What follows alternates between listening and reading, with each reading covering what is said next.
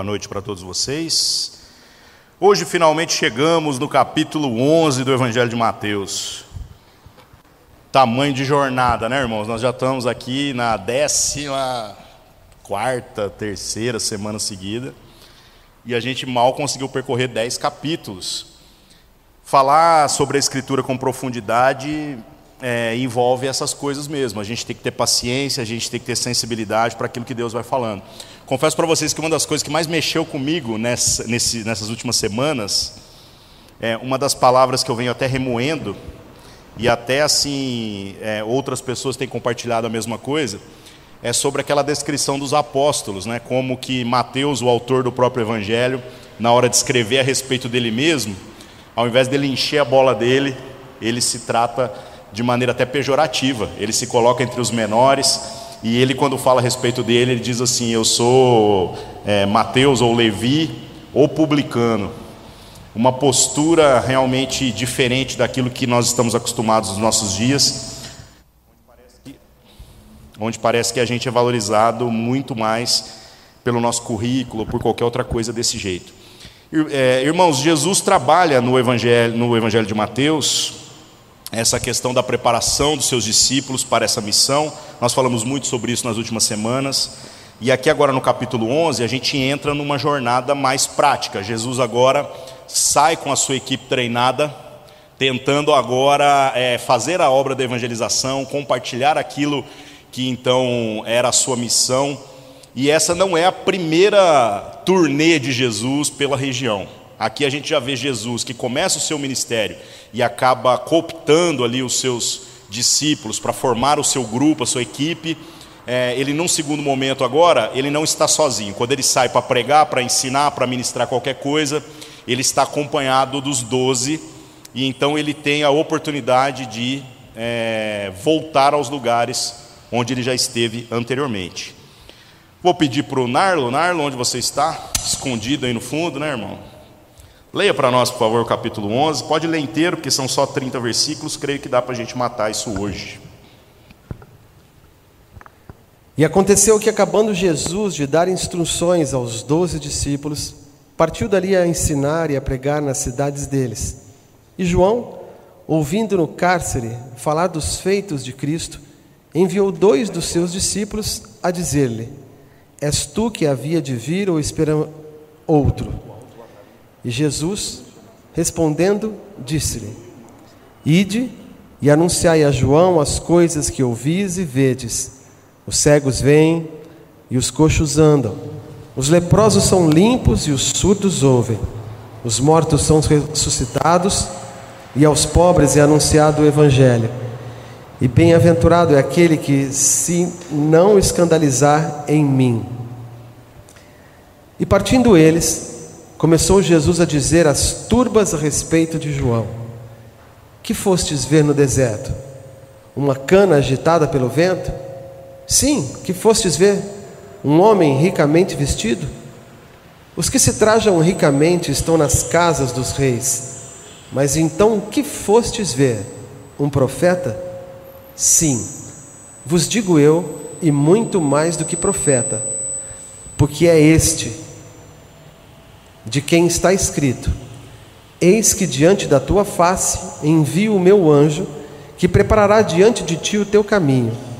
Em verdade vos digo que, entre os que de mulher têm nascido, não apareceu alguém maior do que João Batista.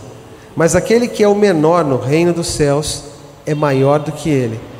E desde os dias de João Batista até agora, se faz violência ao reino dos céus e pela força se apoderam dele.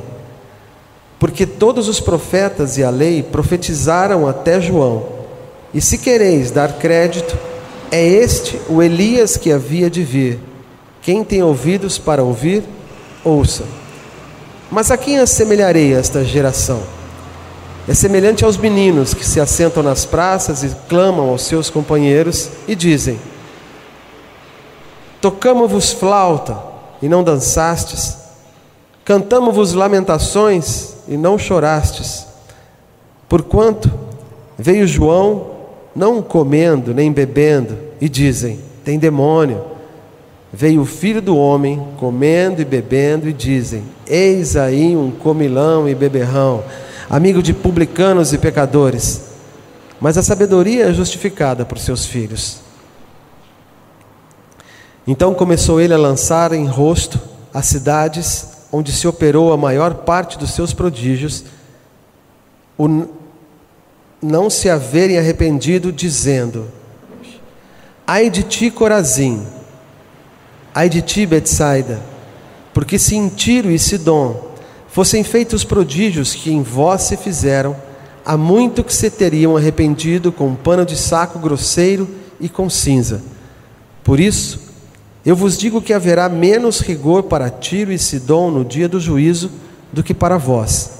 E tu, Cafarnaum, que te ergues até os céus, serás abatido até os infernos. Porque se em Sodoma tivessem sido feitos os prodígios que em ti se operaram, teria ela permanecido até hoje. Porém, eu vos digo que haverá menos rigor para os de Sodoma no dia do juízo do que para ti.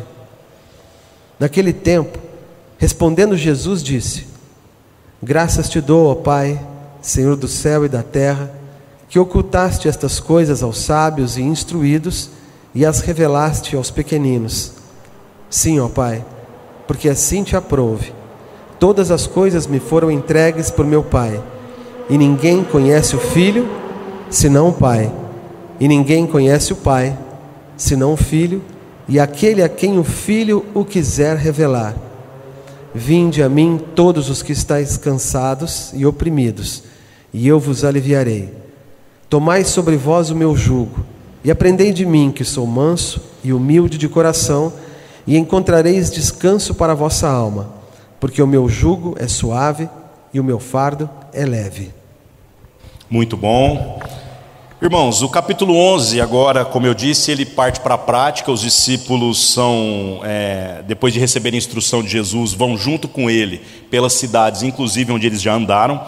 E o verso 1 aponta isso, né? Fala que depois é, de dar instruções aos seus doze discípulos, eles partem a ensinar na cidade deles. Se você parar para pensar, aqueles lugares específicos onde Jesus acaba é, encontrando os seus discípulos e fazendo com que eles agora se tornem parte do grupo, é exatamente essas cidades que carecem de evangelização, que carecem da revelação por parte de Deus. Então Jesus está indo já na segunda volta, ele não está indo na cidade pela primeira vez. E é muito interessante porque agora ele não está sozinho, agora ele está acompanhado. E nesse trabalho acompanhado, dá para a gente ver um tanto de coisa que acontece de maneira diferente. Jesus, num primeiro momento, foi extremamente misericordioso. Nos capítulos anteriores, a gente vê Jesus, por exemplo, se relacionando com as pessoas na cidade de Cafarnaum, que era uma cidade muito complicada e que os judeus não viam com bons olhos, com muita misericórdia. Mas agora, num segundo momento, estes que tiveram o privilégio de encontrarem com Cristo, de receberem a mensagem, eles são cobrados em um nível de conhecimento um pouquinho maior. O que isso traz para a nossa vida? O que isso precisa trazer para a nossa vida? Nós precisamos entender que aqueles que muito recebem da parte de Deus, muitos serão cobrados. Então não é apenas para a gente ler isso pensando na terceira pessoa. Ai dessa cidade, ai daquele povo, que povo incrédulo. A Bíblia deveria denunciar a nossa incredulidade, porque muitas vezes somos nós que estamos sendo esse povo incrédulo. É muito fácil a gente se colocar no lugar do povo da Escritura e falar assim: ah, se eu tivesse visto o mar abrir, aí eu ia ser o cara mais crente da face da terra, né? Ah, se eu tivesse visto cair pão do céu, tivesse visto lá Deus provendo carne lá das codornizes, se eu tivesse visto isso, tivesse visto aquilo. Gente, não ia permanecer firme por conta dessas coisas, pois aquele povo viu isso tudo e o coração deles vacilou da mesma forma.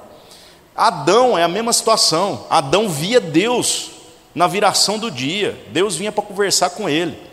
E mesmo assim, quando ele se deixou levar pelo seu desejo, pela sua vontade, pelo seu coração, ele pisou na bola. Então não leia a Bíblia a partir dessa perspectiva. Entenda que nós temos que ler a Escritura pensando assim: é, o que, que Jesus está dizendo sobre quem tem fé? E o que, que Jesus está dizendo sobre quem, na caminhada de fé, é inconstante, tropeça, está atrás de Jesus por aquilo que ele pode fazer e não por aquilo que ele é. Lembrando que todas as manifestações de poder que a gente viu de Jesus aqui no Evangelho de Mateus, vocês se lembram que toda vez que ele fala, a tua fé te salvou, o que ele está enfatizando não é a crença de que Jesus poderia curar, de que Jesus poderia ressuscitar um morto, qualquer outra coisa, mas era a crença de quem Jesus era para poder fazer aquilo. Pois é exatamente isso que transforma a nossa existência, é exatamente isso que precisa haver na nossa vida. E aqui agora, quando Jesus sai, junto com seus discípulos, para fazer essa segunda volta pela região, Jesus pega muito pesado. Ele consegue agora se apontar o dedo e falar aquilo que está errado, aquilo que não tem coerência na atitude das pessoas. Quem lê só lá o capítulo 5, só as bem-aventuranças, fica achando que Jesus é um hippie, né? que fica lá, Jesus paz e amor, que só fala coisas agradáveis. Pois aqui, na minha Bíblia, que as palavras de Jesus estão em vermelho, está quase tudo em vermelho esse capítulo. Então aqui são palavras de Jesus, e Jesus é muito duro. Então que nós possamos é, interiorizar aquilo que é a mensagem de Deus, e assumindo agora um compromisso com aquilo que é o desejo de Deus para nós, a gente possa viver verdadeira mudança de vida. No verso 2, começa a contar uma história aqui a respeito de João, João Batista, aquele que foi o último dos profetas, o enviado para anunciar o caminho do Senhor, né? Essa história de João Batista, irmãos, é uma das coisas mais ricas que há nos evangelhos e que endossam a veracidade do próprio texto. Eu já falei em outras ocasiões que existiam alguns historiadores contemporâneos a Jesus, e um em particular tem um peso na história muito forte, que é um sujeito chamado Flávio Josefo, porque ele não era cristão, ele era judeu, e ele, quando fala dos cristãos, ele não fala bem. Então, ele é uma, uma testemunha idônea, ele não tem interesses em puxar sardinha para o lado da história. Ele foi contemporâneo de João Batista e de Jesus. A pessoa pode não crer que Jesus é Deus, a pessoa pode não crer que o Espírito de Deus estava sobre a vida de Jesus, os apóstolos e sobre a vida de João Batista.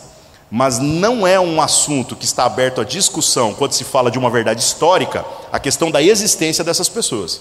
O Flávio Josefo testemunha a prisão do João Batista pelo governador Herodes. Então, essa história que está aqui no Evangelho de Mateus, ela é conferida com documentos que não fazem parte da Escritura. E lá também diz a razão. O Flávio Josefo diz que a razão pela qual João Batista foi preso foi porque ele denunciou a tentativa do rei Herodes de casar com a irmã do irmão, né? com a esposa do irmão. Que ele estava querendo a mulher, tal, não sei o quê, e aí na escritura detalha, né? Nos outros evangelhos fala que é, no final a mulher enganou o cara, ele ficou, foi seduzido e acabou prometendo para ela mais do que poderia. Isso custou a vida de João Batista. O que, que o texto aqui traz para nós, falando sobre essa situação? Diz aqui no verso 2 que João, estando preso já, então esse fato histórico já é uma verdade, ele envia dois de seus discípulos para procurarem Jesus. Então, olha que coisa curiosa: João está preso, João já está com seu ministério quase chegando no fim, mas a, a, a verdade, a, aquilo que era o que atraía as pessoas, a mensagem de João era tão forte, essa denúncia agora de ser necessário arrependimento e de ser necessário uma nova vida, era tão forte que os, alguns discípulos de João permaneceram fiéis a ele, mesmo ele estando preso. Isso é bem legal, isso é bem interessante. Aí o que, que acontece? Esses discípulos provavelmente visitavam João no cárcere com uma certa frequência, e João dá uma missão para eles. A missão é: vai lá, procura Jesus, lembrando que o primeiro que falou que, aqui nesse evangelho, né? O primeiro que falou que Jesus era aquele que batizava com o Espírito Santo e com fogo, que ele era o Cristo, foi o próprio João. Mas aí o João aqui manda agora os seus discípulos irem perguntar para Jesus se ele é mesmo aquele que haveria de vir ou se eles ainda deveriam esperar outro. Do que, que isso trata? Do que, que isso se trata aqui no verso 3, né? Essa é a pergunta. Muita gente pode tentar às vezes, é, atribui de uma maneira injusta uma crise de identidade em João. Que João, o cara que sabia que ele era o Cristo, de repente ele vacilou na sua caminhada. Né? A, a ideia que está por trás do texto, e que é muito mais coerente do que esse vacilo de vocação de João, é na verdade uma falta de compreensão por parte de João acerca dos processos. Quando João pergunta se eles haveriam de esperar outro ou não, ele não está duvidando de Jesus, tanto que ele mandou os seus discípulos para perguntarem para Jesus. Ele está duvidando é dele mesmo. Então a crise de identidade de João é uma crise a respeito da sua vocação e não da vocação do próprio Cristo. Do Cristo ele não tem dúvida nenhuma. Por isso que ele manda seus discípulos para lá. Mas ele vacila na sua vocação. Até porque ele conhecia as Escrituras, ele sabia que havia uma profecia de que o, o, o homem enviado para preparar os caminhos do Senhor seria poderoso do espírito de Elias. E essa crise existencial de quem está na cadeia no fim da vida é uma crise perfeitamente compreensível. Alguém que pensa assim: será que eu fiz tudo que eu deveria fazer? Se você comparar a atitude de João Batista com a atitude de Paulo quando está em cadeias no final da sua vida e ele diz assim: combati o bom combate, completei a minha carreira e guardei a fé, é realmente assim uma progressão de caminhada impressionante. Dois homens que foram perseguidos pela coerência do evangelho, dois homens que foram colocados na mesma situação, um ainda tem uma crise na sua própria vocação e o outro não tem crise nenhuma. O outro entende que o viver é Cristo e o morrer é lucro. Por que, que é importante a gente perceber esta caminhada do texto aqui? Porque mais para frente, quando Jesus começa agora a falar a respeito de João, você vai entender que de fato o chamado para cada um de nós, para estarmos na vida da igreja agora, é um chamado que traz muito mais responsabilidade do que o chamado de João. A gente já vai chegar nessa parte especificamente. Bom, os discípulos de João, no verso 5, chegam até Jesus e perguntam para ele, então, exatamente aquilo que eles foram incumbidos de perguntar. E a resposta de Jesus é de uma graciosidade, de uma beleza, de uma, de uma misericórdia. Basicamente, Jesus fala assim: ó, vão lá e contem para ele o que vocês estão vendo. E aí Jesus vai lá e faz todas aquelas coisas, e o que ele faz é exatamente o que está no verso 5, que é o que havia sido prometido desde o Antigo Testamento. Os cegos vêm, os coxos andam, os leprosos são limpos, os surdos ouvem, os mortos são ressuscitados e aos pobres é anunciado o Evangelho. Você pode parar para pensar por que Cristo ressuscitou uma pessoa ou outra, eventualmente, é, na, nos capítulos anteriores a esse que a gente está lendo. Você já pensou que as pessoas que foram ressuscitadas, elas viveram e posteriormente elas podem ter adoecido, envelhecido e morrido como qualquer pessoa morre? Então, por que Jesus faria um milagre, faria um sinal? Se isso não é permanente naquele contexto.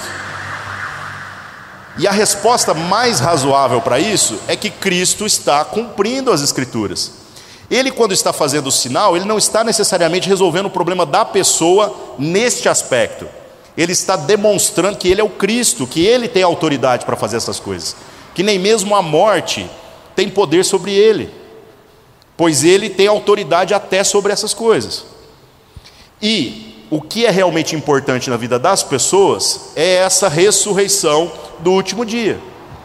Por isso que Jesus também enfatiza em cada uma dessas situações aquela mensagem: a tua fé te salvou. Porque a salvação pela fé, que trará a verdadeira ressurreição no último dia, essa é para sempre. Agora, a ressurreição de você levantar do caixão lá e poder dar continuidade na sua vida, ela não é garantia nenhuma de que está tudo certo e está tudo resolvido. Essa é a grande questão. Bom, o que, que acontece? É, no verso 6, Jesus diz: Bem-aventurado é aquele que não se escandalizar em mim.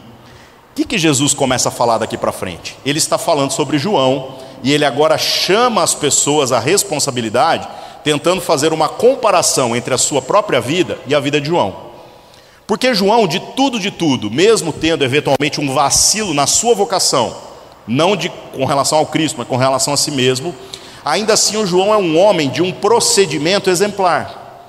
E este homem, nós precisamos entender uma coisa muito séria: ele não é parte da igreja de Cristo, porque a igreja de Cristo ainda nem está iniciada de maneira formal.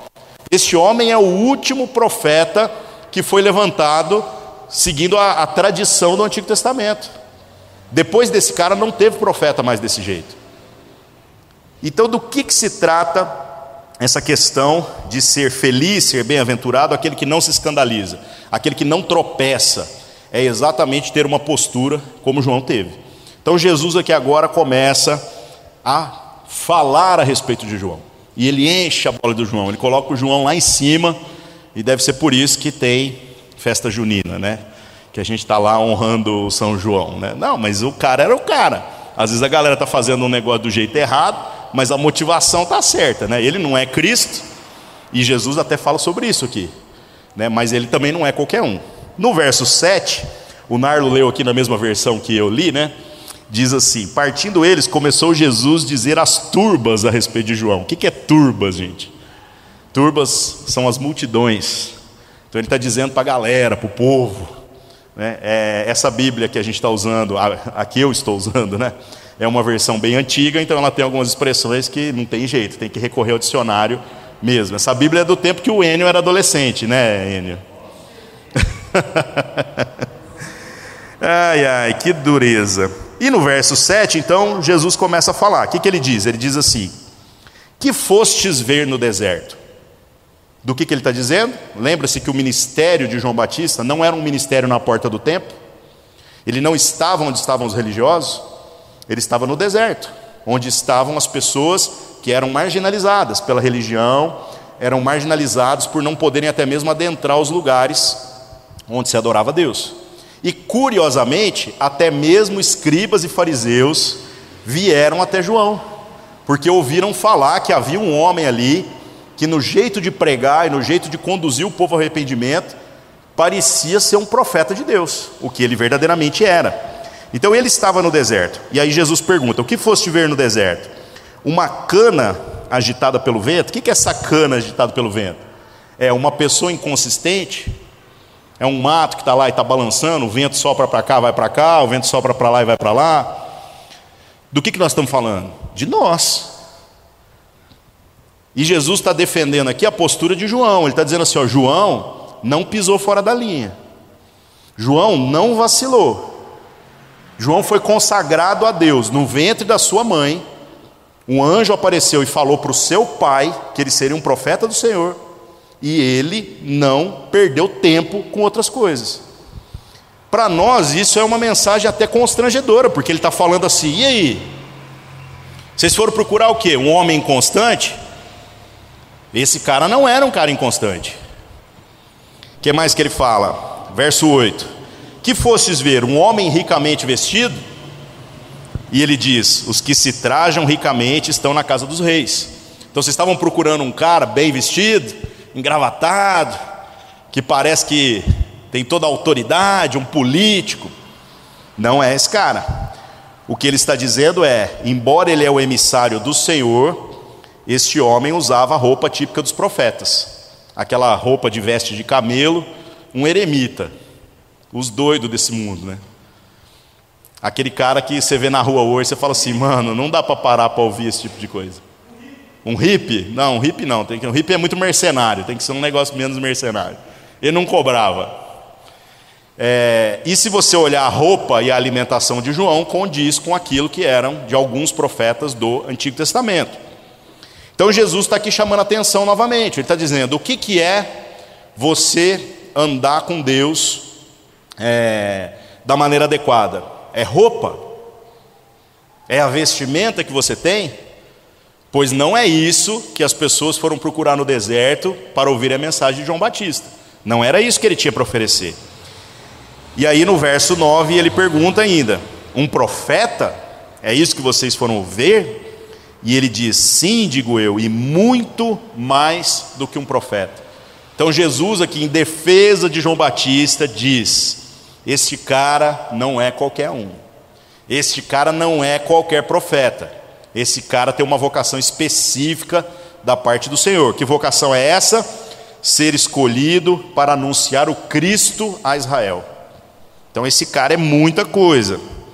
E Jesus cita a Escritura no verso 10. Ele diz: Está escrito: Eis que diante da tua face envio o meu mensageiro. Em algumas versões está o meu anjo. Anjo e mensageiro é a mesma coisa, viu, gente? Diante de ti para preparar o teu caminho. E no verso 11, chega aqui na grande crise agora. Um texto que muita gente patina e que é a resposta para aquilo que eu falei para vocês anteriormente, sobre como o nosso chamado em Deus tem um peso ainda maior do que o chamado de João Batista. Jesus diz assim no verso 11: Em verdade vos digo que entre os que de mulher têm nascido, não apareceu alguém maior do que João Batista. Então Jesus está colocando, dentre todos aqueles que viveram até aquela época, o maior é João Batista. Ou seja, vocês estão esperando Elias, achando que vai ter uma reencarnação? Não.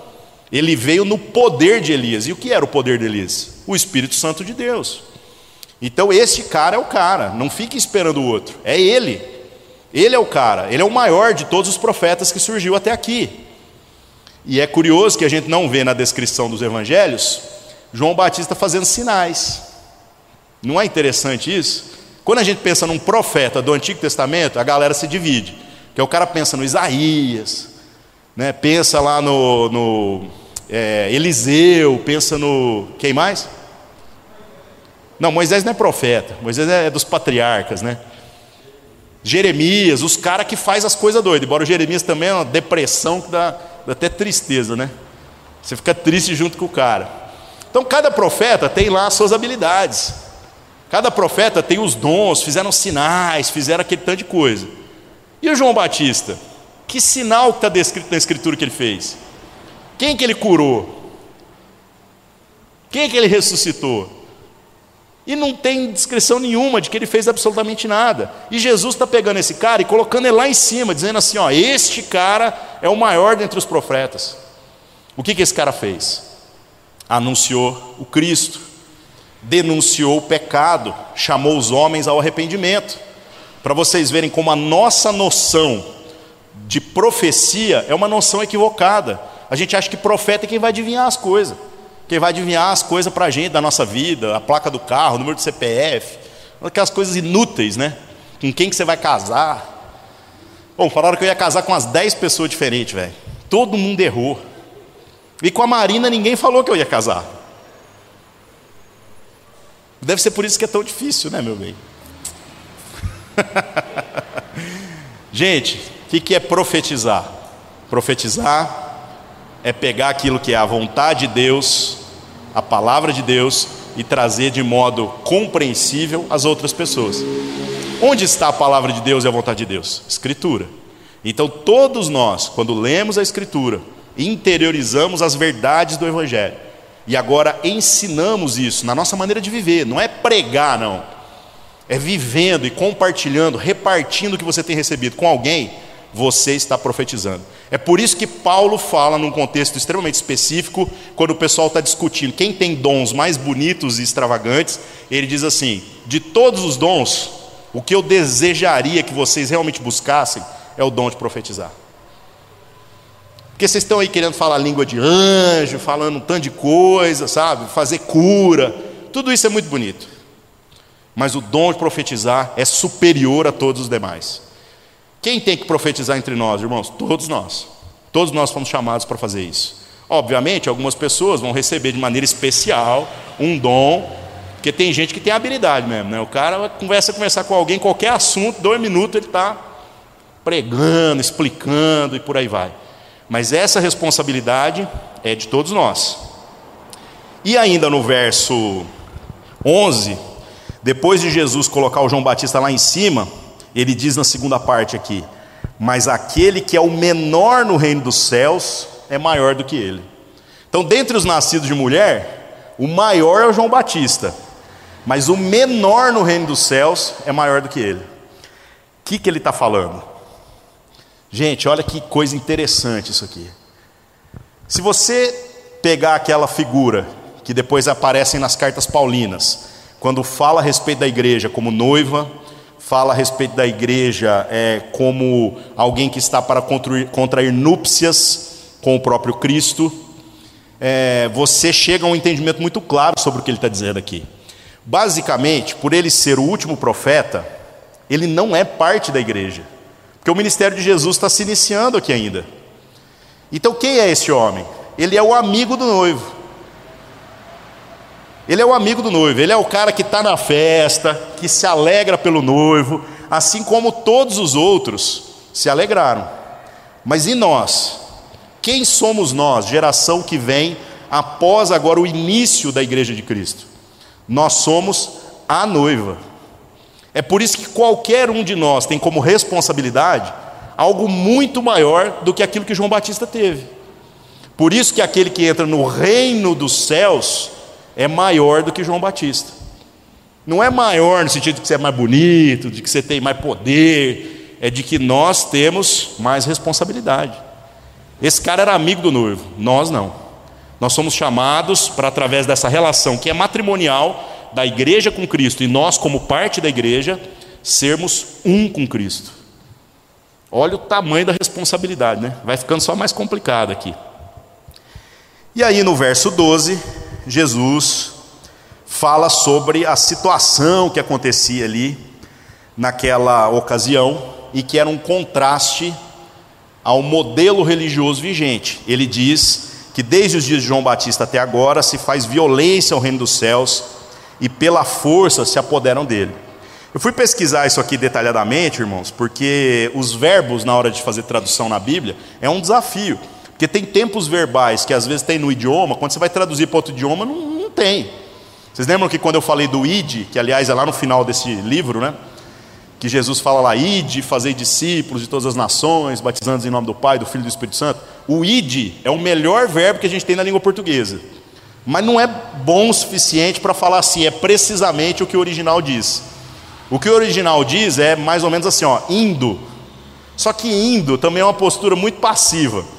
Então nós precisaríamos tirar uma média, inventar uma palavra entre o id, um imperativo, e um indo, no sentido de que não é uma missão especial, é enquanto você vai pela sua vida.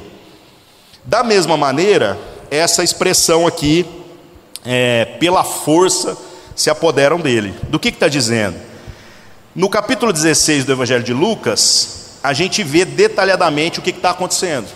Lá descreve publicanos, prostitutas e pecadores assumidos perante a sociedade, fazendo um esforço tremendo para ser parte daquilo que é o movimento de Jesus. É esse, é esse tipo de esforço.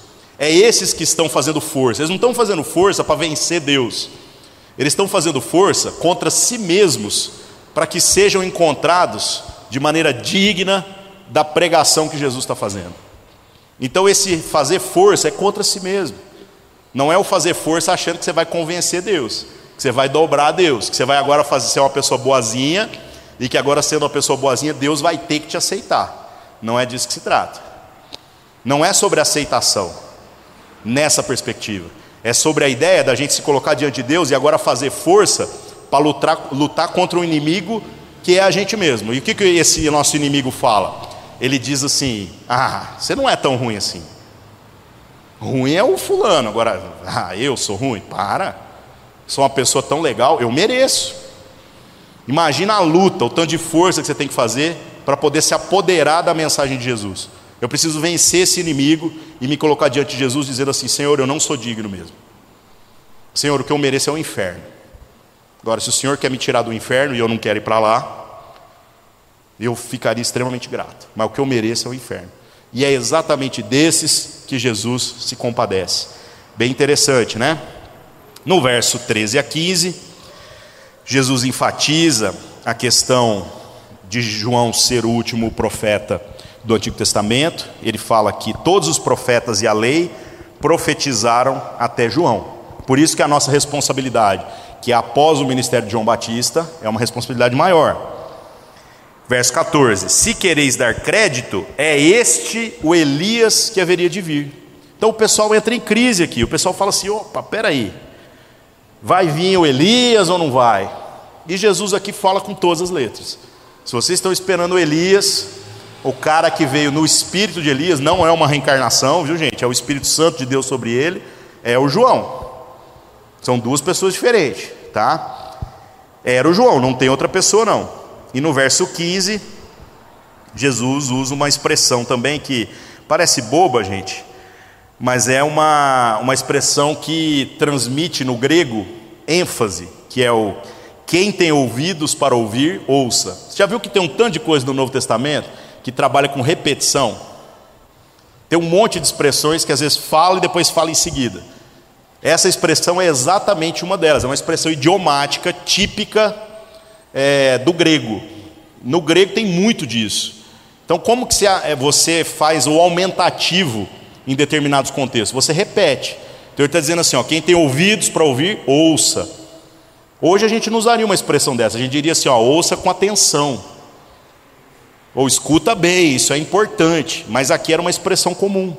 Lá no livro de Apocalipse, a gente tem lá naquele povo que está diante de Deus, lá no final das coisas, diante do Cordeiro, e fala que esse povo agora adora a Deus, dizendo Santo, Santo, Santo. Aí tem gente que lê o texto achando que o negócio está em loop, né? Que vai ser aquela coisa tediosa, onde enroscou o disco e fica lá, Santo, Santo, Santo, Santo. Dá até medo de ir para lá, né? E morrer de tédio. Do que, que se trata, considerando que o Apocalipse também foi escrito em grego? A ideia é a seguinte: que Deus é santo, todo mundo sabe.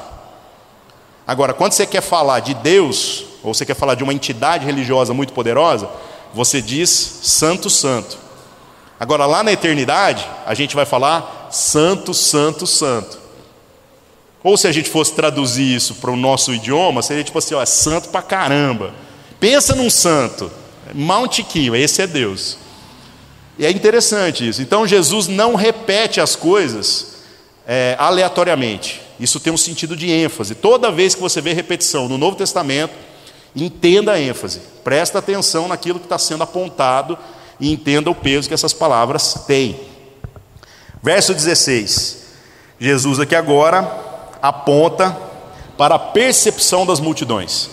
Como que o povo percebeu o ministério de João Batista e como que o povo percebeu o ministério de Jesus, né? Ele diz assim: A quem assemelharei essa geração?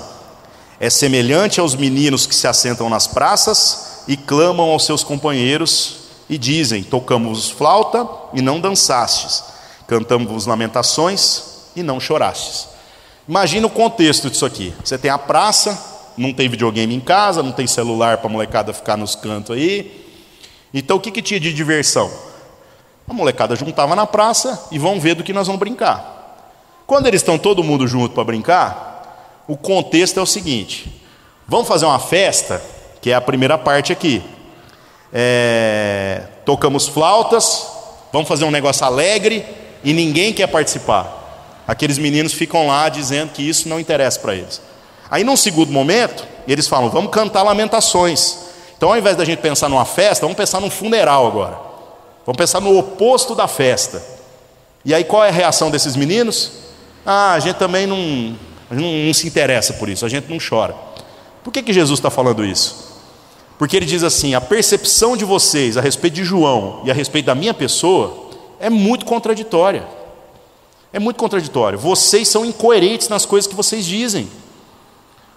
Vocês estão esperando coisas que parece que nunca vai estar tá bom o suficiente. Eu vi uma tirinha essa semana, que é o cara assim orando, né? E ele vira e fala assim: Senhor, manda uma, uma namorada para mim, porque eu não aguento mais ficar sozinho, manda uma mulher de Deus, né? Aí Deus vem e fala assim: ó, plim, aparece uma mulher. Aí ele vira e fala assim: Ah, mas você não é meu tipo. E aí tá Deus atrás, assim, fazendo aquele face palm, assim, tipo assim, oh caramba, né? É isso. É exatamente isso. Parece que a gente nunca está satisfeito. E nos versos seguintes aqui, no verso 18 e 19, Jesus explica o que está acontecendo. Qual é a natureza da insatisfação do povo? Diz assim: Porquanto veio João, nem comendo e nem bebendo, e, diz, e dizem: tem demônio. O João, que era um cara que foi consagrado do ventre da mãe para não beber bebida forte, um cara que andava na linha, que não tem uma mancha no seu testemunho, o cara andava com pecadores e publicanos? Sim, mas que, em que tom? Não tem descrição nos evangelhos de João sentando na mesa com pecadores publicanos. O que tem é João botando o dedo na cara e falando assim: raça de víboras. Quem ensinou vocês a fugir da ira de Deus que está para chegar? Quem ensinou vocês? Arrependam-se, produzam fruto digno de arrependimento. Então, olha que cara duro. E aí, sabe o que a galera falava dele? Ah, ele anda com esses pecadores aí, tem demônio. O que é o tem demônio? Não quer dizer que ele está possuído. Quer dizer assim, ele faz parte do grupo que não tem parte com Deus. Com essa atitude, com essa postura, aí depois vem Jesus. O que, que acontece com Jesus? Verso 19: Veio o filho do homem, comendo e bebendo. Agora, Jesus não tem esse pudor, não. Ele senta na mesa com os caras, fala as verdades também. Mas ele é num amor, numa graça que é, é, até assim um contraponto à postura de João, né? Embora é a mesma mensagem. Ele senta na mesa, ele come, ele bebe, bebe vinho junto com os caras, faz algo diferente do que João fez. E aí o que, que o povo fala? Eis um homem comilão e beberrão, amigo de publicanos e pecadores. Que raiva, né, gente?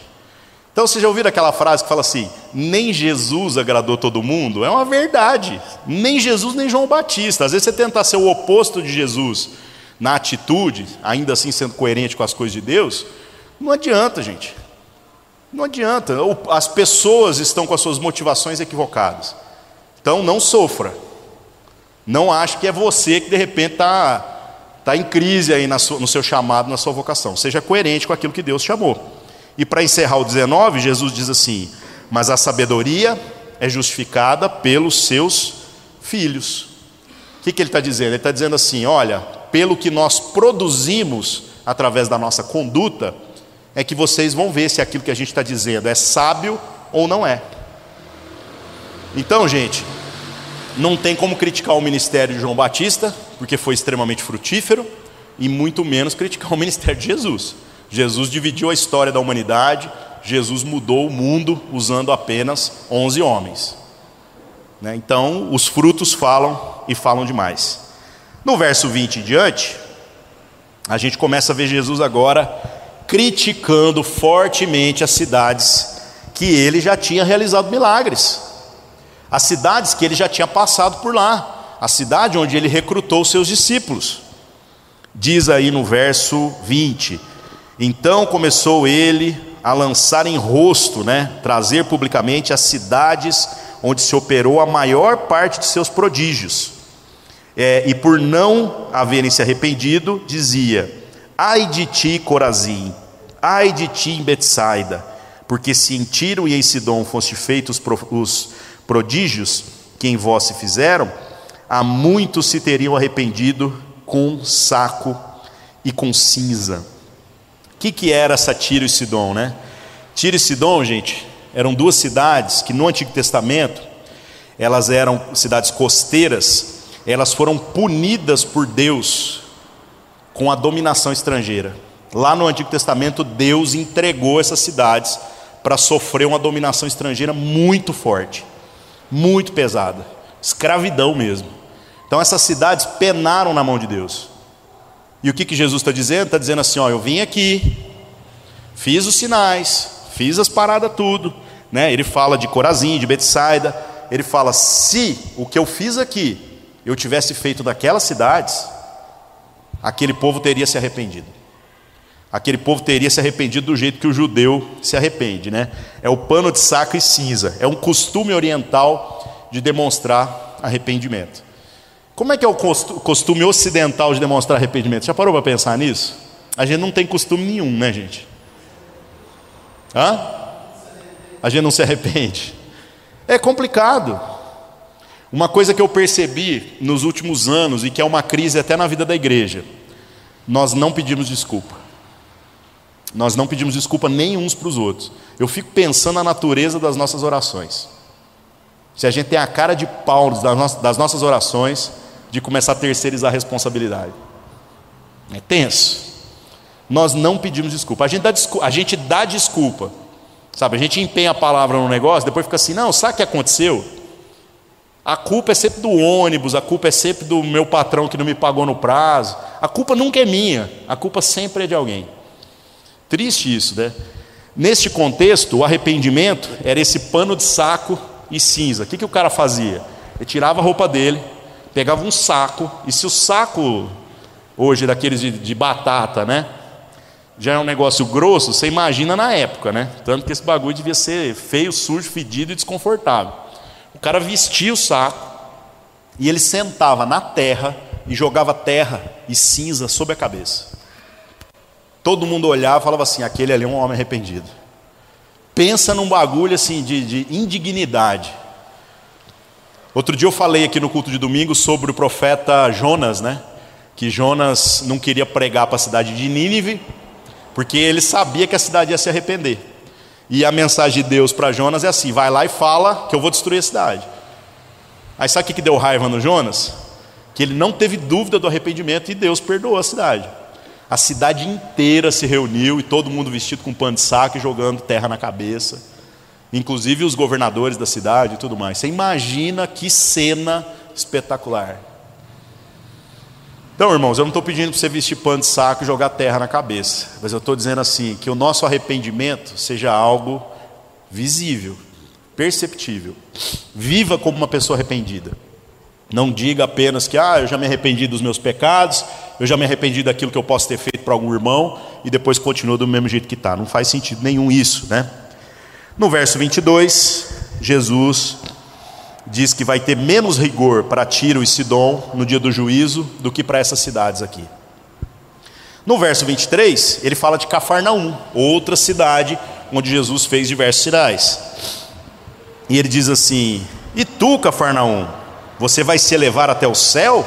Olha que pergunta retórica, né? Que pergunta irônica de Jesus. E ele diz: Não, serás abatida até o inferno.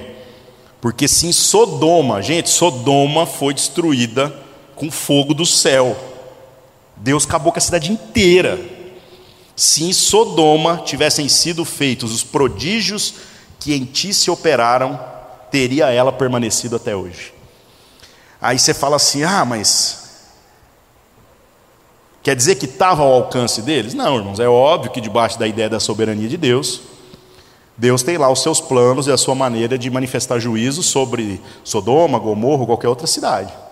Mas aquele que sabe mais vai ser mais cobrado. E esse povo não ouviu falar de Jesus, eles viram Jesus. Eles não ouviram falar de milagres, eles viram os milagres.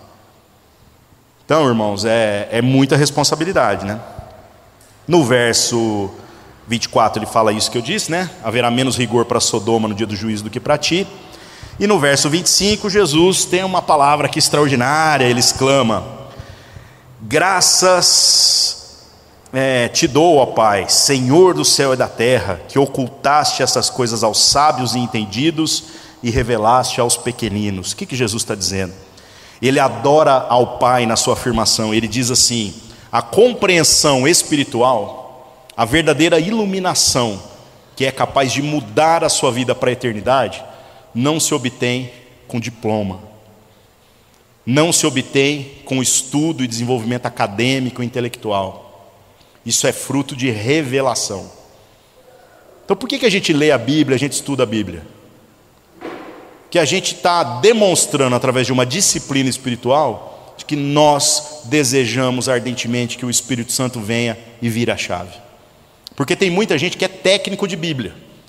O cara conhece todas as coisas da Bíblia, ele conhece todas as histórias, mas ele não tem um relacionamento com Deus.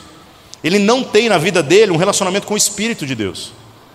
Os nossos irmãos, os nossos pastores do ministério que já é, fizeram trabalhos com as igrejas na Europa, eles falam como que isso lá é, é uma coisa explícita e que vai acabar se tornando aqui no Brasil também.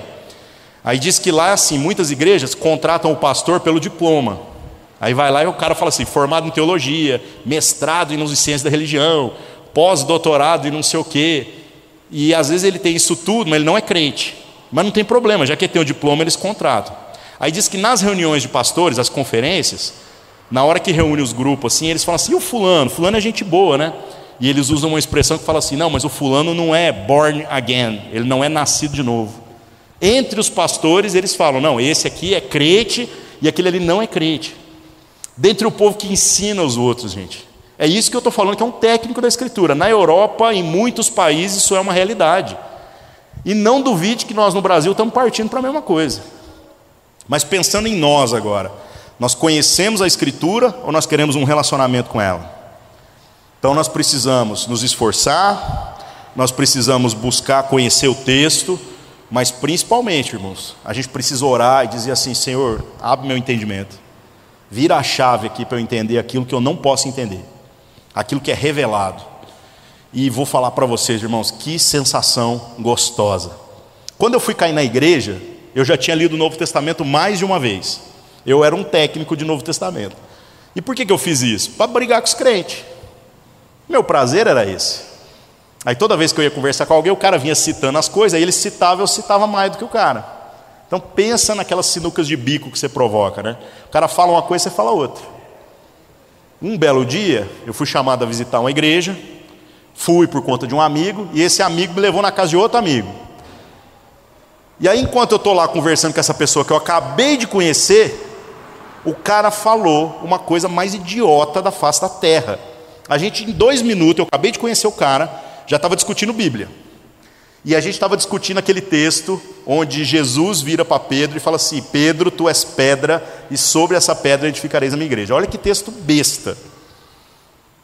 E aí eu discutindo com o cara e argumentando, aí ele virou para mim e falou assim: Ari, Jesus era pedra. Quando esse cara falou esse negócio para mim, foi pior do que me dar um soco no meio da cara. Vocês não fazem ideia. Porque eu sabia todas as referências de Novo Testamento com pedra, pedra, pedra, pedra, mas eu não tinha percebido que Jesus era pedra. Eu fui para o culto, eu não sei nem o que falou no culto, eu estava anestesiado, eu estava assim. Eu cheguei em casa, eu tive que ler tudo de novo. E agora, na maneira em que Deus virou a chave numa coisa tão simples na minha vida, usando a vida de um irmão, eu ia lendo aquele negócio e tudo ganhou um novo significado. É disso que a gente está falando. Agora, o mais gostoso, ah, dali para frente você entendeu tudo? Não, irmãos. Só que agora eu sei como é que funciona. E de fé em fé, de graça em graça, a gente vai tendo as chaves viradas. E a gente cada vez vai se alegrando mais. E é por isso que a gente tem prazer no estudo da Escritura.